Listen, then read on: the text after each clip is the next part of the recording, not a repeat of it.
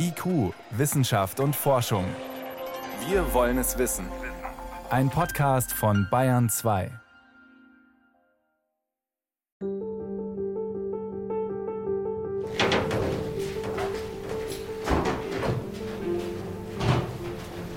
Ein langer Flur im Institut für Ur- und Frühgeschichte der Uni Kiel. Gegenüber der Tür zur Bibliothek steht eine Vitrine, der Trophäenschrank der Kieler Archäologen. Darin zeigen sie Funde aus ihren aktuellen Ausgrabungen. Man kann dort einen Gartenzwerg zum Beispiel sehen, also ein typisches Element eines Kleingartens, wie man es auch erwarten würde. Man sieht unten beispielsweise Kalenderblätter. Auch das ist sowas, was im Kleingarten anzutreffen ist. Andere Dinge erstaunen dann vielleicht, wie Stäbe, die man mit Schweißen eigentlich in Verbindung bringt. Die Archäologie der Zukunft. Was wird aus Gartenzwergen und Handys? Eine Sendung von Matthias Hennies. Professor Ulrich Müller hat mit einer Gruppe Studierender einen verlassenen Kleingarten erforscht. Was haben die Nutzer zurückgelassen? Er betreibt Archäologie der Gegenwart. Und überraschend ist, im Grunde treten dabei dieselben Probleme auf wie bei Ausgrabungen in einem Großsteingrab aus der Jungsteinzeit. In dem Kleingarten fanden die Wissenschaftler Objekte, die vielleicht 80, meist eher 20 Jahre alt waren. Trotzdem ließen sich die zentralen Fragen nicht immer präzise beantworten. Wo kommen die her vielleicht und wie alt sind die? Nicht einmal für den Gartenzwerg. Man kann sagen, okay, mit Solarzelle kann man zurückgehen. Das ist vielleicht etwas, was eher in die 2000er geht, vielleicht noch späte 1990er. Diese Solargartenzwerge sind eben etwas, was man in Baumärkten kaufen konnte. Aber in welchem Baumarkt, wo, ließ sich nicht ermitteln. Es gibt die Baumarktprospekte, aber da wickelt man Fisch ein oder man tut sie in Altpapier und die Märkte wissen das auch nicht. Es sind Objekte, die sind vermutlich im globalen Süden oder in China gefertigt. Von diesem Gartenzwerg haben wir auch eine Materialanalyse machen lassen. Er besteht eigentlich aus Plastikschrott. Keine klaren Antworten, obwohl heute alles gründlich dokumentiert wird, in Prospekten und Zeitungen, auf Kassenzetteln, Lieferscheinen und Datenblättern. Eine erstaunliche Analogie zur Archäologie früherer Jahrhunderte. In der Vorgeschichte, in der Prähistorie hat man diese vielen Quellen nicht. Da gibt es ganz viele Thesen, Theorien. Und wir wollten einfach mal gucken, was kommt bei uns raus, wenn wir wirklich nur den archäologischen Blick auf Dinge haben. Die Erforschung des Kleingartens sollte den Studierenden einen neuen Blick auf die typischen Probleme des Fachs eröffnen. Die Aufgabe ist für alle Epochen dieselbe. Wie gehen Gesellschaften mit ihrer materiellen Kultur quasi um, bewusst oder auch unbewusst. Das heißt, was bleibt übrig, was wird recycelt, was wird umgenutzt, weil es geht ja uns als Archäologen nicht nur darum zu sagen, wir haben hier Objekte und das finden wir schön oder das ist daraus gemacht, sondern wir wollen ja die Praxen und die Strukturen vergangener Gesellschaften rekonstruieren. Auf Basis ihrer Ausgrabungen entwerfen Archäologen das Bild einer früheren Gesellschaft. Man könnte die Archäologie der Gegenwart also auch ausweiten und fragen, welche Funde Ausgräber der Zukunft machen werden. Was werden sie auf Mülldeponien, in verlassenen Siedlungen und aufgegebenen Industriearealen freilegen? Wenn man skizzieren kann, welche Spuren von der Gegenwart übrig bleiben, fällt vielleicht neues Licht auf die Lebensweise am Anfang des 21. Jahrhunderts.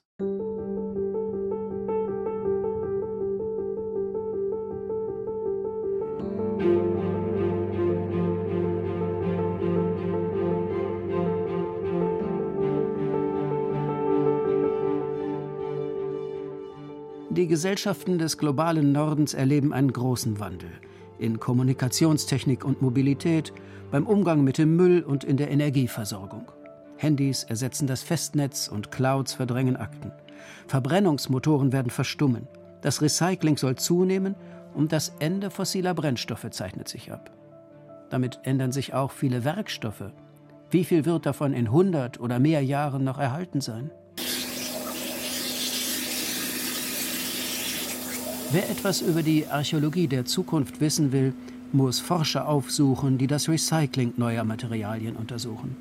Sie kennen sich am besten damit aus, wie lange ein Werkstoff haltbar ist. Wir haben so ein Projekt, wo es darum geht, große Windrotoren, wie zerlegt man die und wie zerlegt man die, ohne dass es für die Umwelt große Belastungen gibt. Also wenn Sie normalerweise mechanisch sowas schneiden würden, würden Sie in der Umgebung eben viele, vielleicht auch lungengängige Partikel erzeugen und das versuchen wir zu vermeiden eine Halle des Instituts für Werkstoffkunde an der Universität Hannover.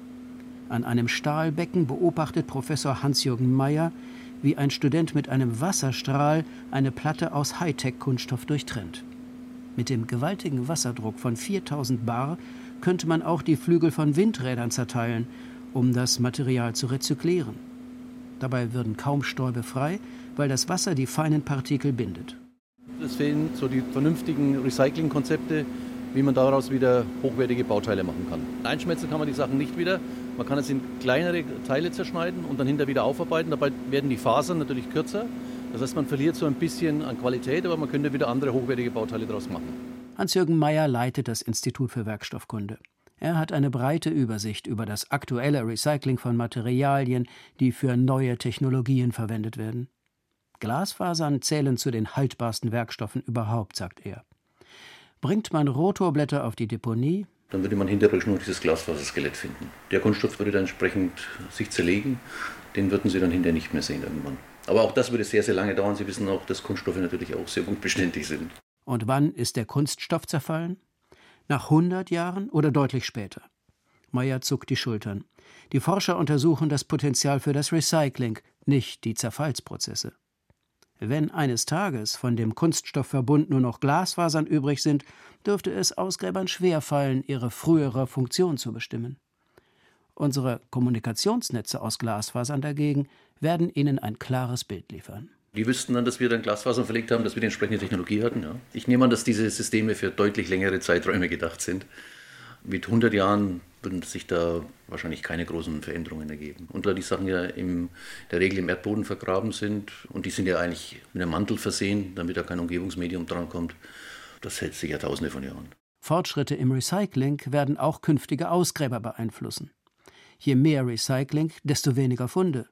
Und das heißt auch, desto mehr wird rätselhaft bleiben. Auch der Berg schriftlicher Informationen, den wir erzeugen, wird nicht alle Fragen beantworten. Der Kieler Archäologe Ulrich Müller hat das gerade in einem Kleingarten erlebt. Allerdings, gerade für neue Technologien müssen lohnende Verfahren zur Wiederverwertung erst entwickelt werden. Auch für das Herzstück der Elektroautos, die Lithium-Ionen-Batterie. Da ist es auch so, dass es momentan noch keine so richtig guten Recyclingkonzepte gibt, weil es zu wenig Fahrzeuge gibt. Das ist eine Frage der Wirtschaftlichkeit. Also man kann das recyceln und äh, meines Wissens sind ja auch die großen Automobilhersteller momentan dabei, da entsprechend was aufzubauen. Und wenn es dann genügend Fahrzeuge geben wird, dann müsste es eigentlich auch so sein, dass man später kein Lithium mehr findet.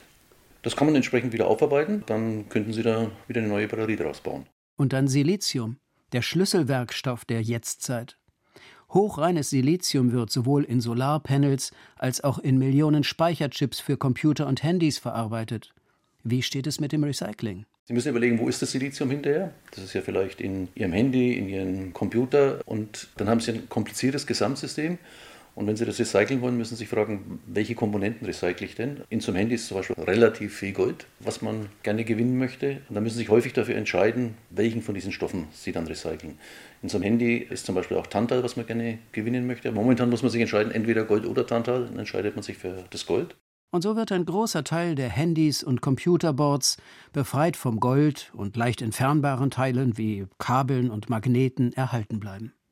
Doch künftige Ausgräber werden davon nur wenig profitieren. Nach 100 Jahren würde ich sagen, würden Sie fast nichts sehen, außer vielleicht ein paar so Korrosionsschäden an der Platine. Ansonsten würde sich da nicht viel verändern. Ja, der Platinenträger selber ist auch ein glasfaserverstärkter Kunststoff. Die Kontakte sind alle aus Gold, da passiert auch relativ wenig dran. Dann gibt es noch einige Lötstellen, denen würden Sie vielleicht eine Korrosion ansehen, aber viel mehr passiert da nicht.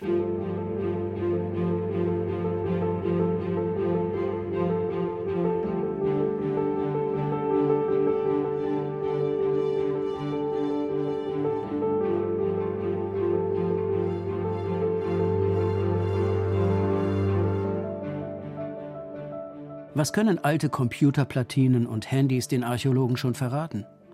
Sie müssten die digitalen Daten rekonstruieren, die darauf gespeichert sind. Und das wird sie vor viel größere Probleme stellen als die Entschlüsselung analoger Schriftzeichen auf Tontäfelchen oder Steinplatten.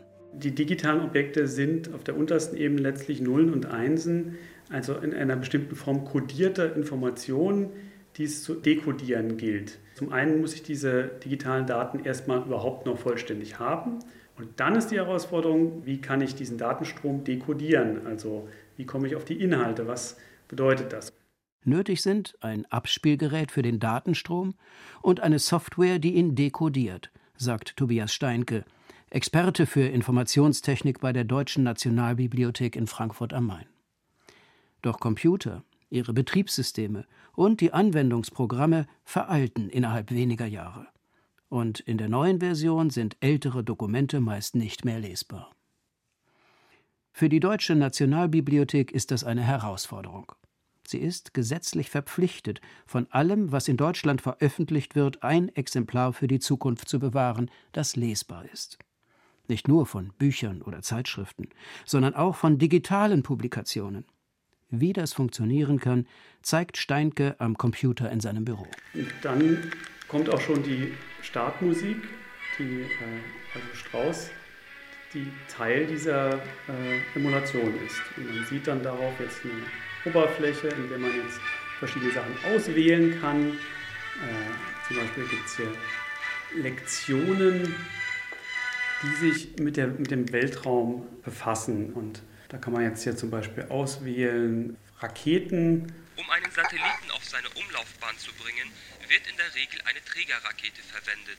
Auch zum Starten von Raumfahrzeugen werden Raketen eingesetzt. Warum reichen dazu nicht normale Flugzeugtriebwerke? Steinke spielt eine CD-ROM von 1998 ab, ein Weltraumlexikon.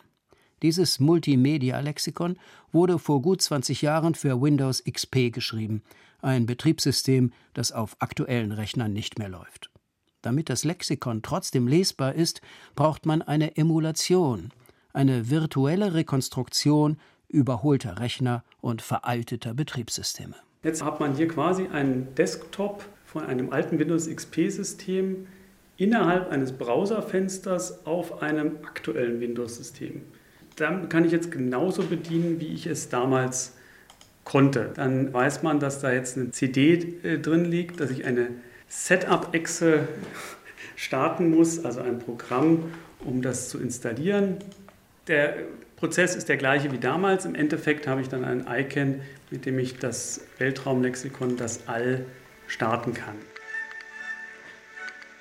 Manchmal muss die gesamte Rechnerarchitektur virtuell nachgebaut werden, damit die Dokumente auf einem aktuellen Computer abspielbar sind. Vor allem für frühe Geräte aus den 80er Jahren, wie den legendären C64 oder den Atari, die auch noch eigene Dateiformate für Bild, Text und Ton hatten. Wer betreibt diesen Aufwand, der eine intime Kenntnis der alten Technik verlangt? Das sind Communities, Oft kommen die aus privaten Initiativen, weil es gerade bei älteren Computern Interessensgruppen gibt, die alte Computerspiele mögen und dafür den Aufwand betreiben, alte Computersysteme zu virtualisieren, zu emulieren, damit sie diese alte Software, diese alte Computerspiele auf aktuellen Systemen nutzen können. Tobias Steinke und sein Team schreiben keine Emulationen. Die Deutsche Nationalbibliothek erwirbt diese Software von den Communities. Da die Bibliothek dafür sorgen muss, dass nicht nur einzelne Spiele oder Lexika, sondern Massen digitaler Publikationen auf Dauer im Lesesaal nutzbar sind, hat sie von Forschern der Universität Freiburg ein Rahmenprogramm schreiben lassen, das unterschiedliche Emulationen verwaltet. Immerhin, sagt Steinke, dieses aufwendige Verfahren ist nicht für alle digitalen Dokumente notwendig. Emulation ist eine Strategie, die vor allen Dingen für interaktive Publikationen oder allgemein für Computerprogramme am besten geeignet ist. Sobald wir von statischen Dokumenten reden, also Texte, Bilder, Audio, Dateien und so weiter, dann ist eine Konvertierung in ein aktuell nutzbares Format in der Regel das effizientere Verfahren. Informationstechniker sprechen von der Migration der Daten von einem Dateiformat ins nächste. In Word erstellte Texte mit der Endung doc zum Beispiel werden in das aktuelle Format docx konvertiert. Wird dieses durch ein neues abgelöst, findet auch die nächste Migration statt. Für die Deutsche Nationalbibliothek bedeuten digitale Dokumente eine Daueraufgabe. Nur wenn man ständig konvertiert und immer neue Emulationen installiert, lässt sich das kulturelle Gedächtnis von den rasanten Generationswechseln der Informationstechnik entkoppeln. Dann werden Besucher die digitalen Publikationen aus der Vergangenheit zu allen Zeiten im Lesesaal sehen, hören und lesen können. Auch Archäologen der Zukunft.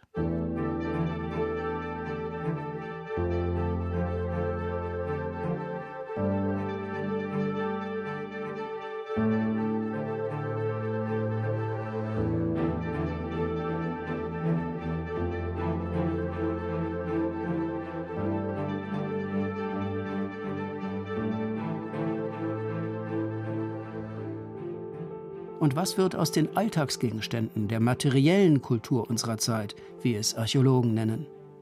Zum nahezu konkurrenzlosen Werkstoff für Gebrauchsgüter hat sich im 20. Jahrhundert der Kunststoff entwickelt.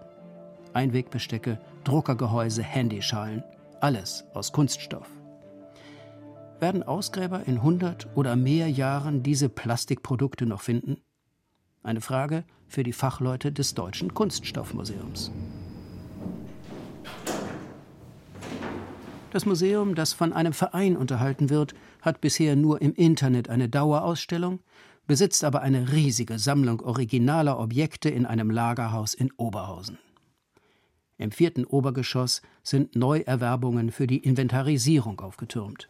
Ein Plastikeimer enthält den Klebstoff Pelikanol, in Tütchen gepresstes Bonawachs erinnert an knackige Würste, auf einer Sprühflasche grinst Meister Propper.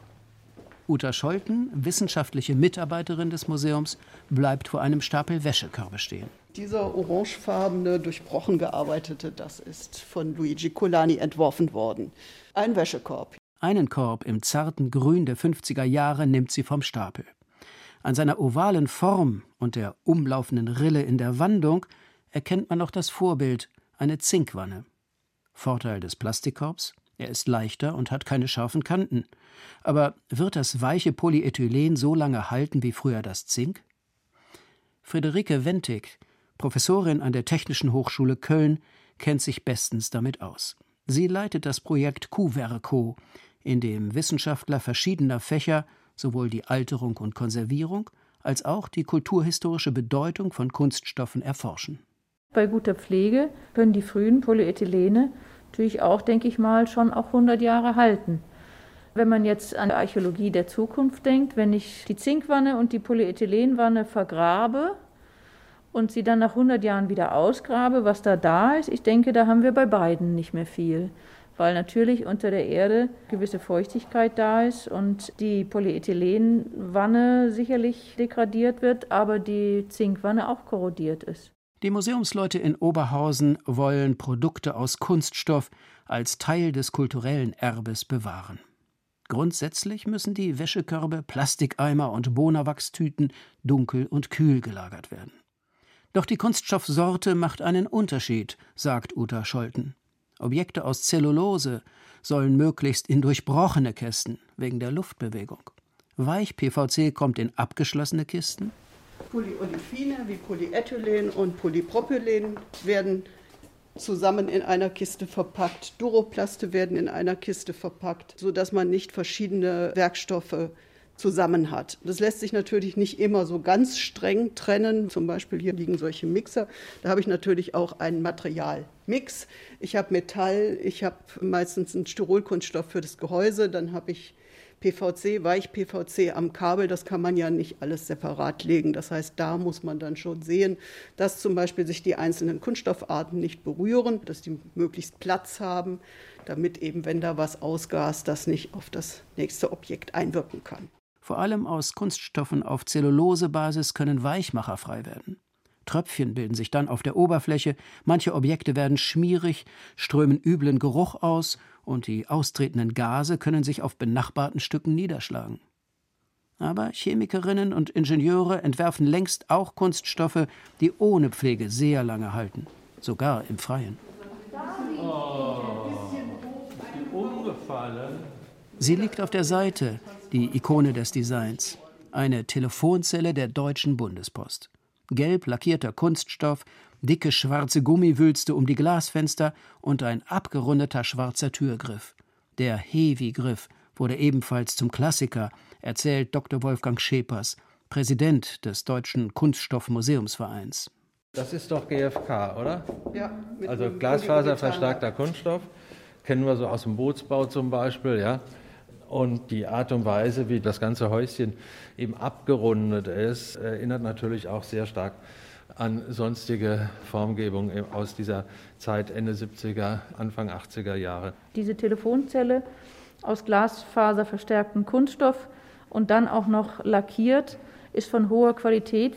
Dann kann die eben auch Jahrzehnte draußen stehen. Das kommt vom Bootsbau her und die sind ja nun wirklich einem extremen Klima ausgesetzt, die Boote. Klar, man sieht den Gebrauch, man sieht dann bei diesem schwarzen Griff, dieser Heavy-Griff, da ist es dann eher dieses ständige Anfassen von den Händen. Das heißt, auch der Schweiß ist ja auch schwefelhaltig, mit Feuchtigkeit verbunden, dass das zu dieser Mattigkeit führt. Und das größte Problem sind diese schwarzen Elastomere, diese Dichtungen. Das ist sicherlich das empfindlichste Material. Aber bei der Telefonzelle würde ich mir die wenigsten Sorgen machen. Da die Hersteller das Material immer präziser an den jeweiligen Verwendungszweck anpassen, nimmt die Vielfalt der Kunststoffe rapide zu und die Sorten werden nach Bedarf miteinander gemischt. Daher sind Aussagen über Haltbarkeit und optimale Lagerung immer schwieriger. Hier bin ich wirklich auf die Naturwissenschaften angewiesen, weil ich davon ausgehen kann, dass jedes Objekt, was ich in die Hände bekomme, ein vollkommen anderer Kunststoff ist.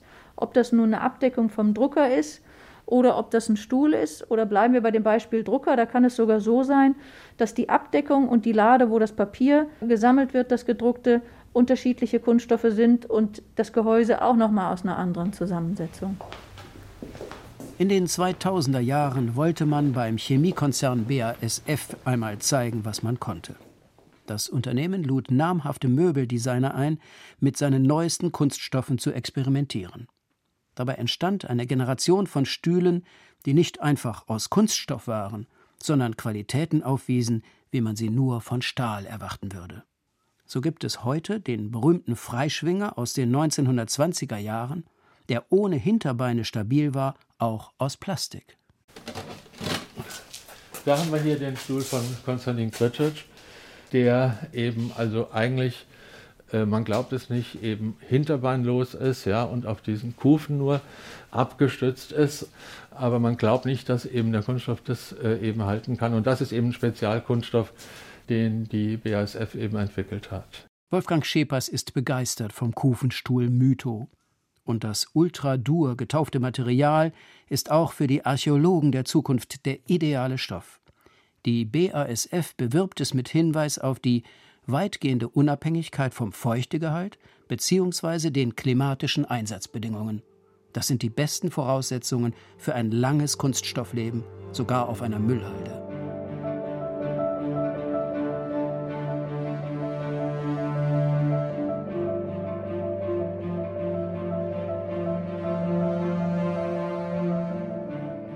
Das frühe 21. Jahrhundert wird seinen eigenen Fußabdruck hinterlassen. Archäologen künftiger Epochen werden aus dieser Zeit andere Werkstoffe und auch andere Mengen finden als zuvor. Beton landet nach wie vor massenhaft auf Deponien, doch Metalle wie Stahl, Kupfer oder Aluminium werden großenteils rezykliert. Stattdessen werden Ausgräber auf Lithium und Silizium stoßen, auf hochspezielle Kunststoffe und Unmengen Glasfasern. Sie werden vor vielen Rätseln stehen, wie Archäologen in jeder Epoche. Aber dass in unserer Zeit ein grundlegender Wandel der Lebensweise stattfand, wird an der materiellen Hinterlassenschaft deutlich erkennbar werden.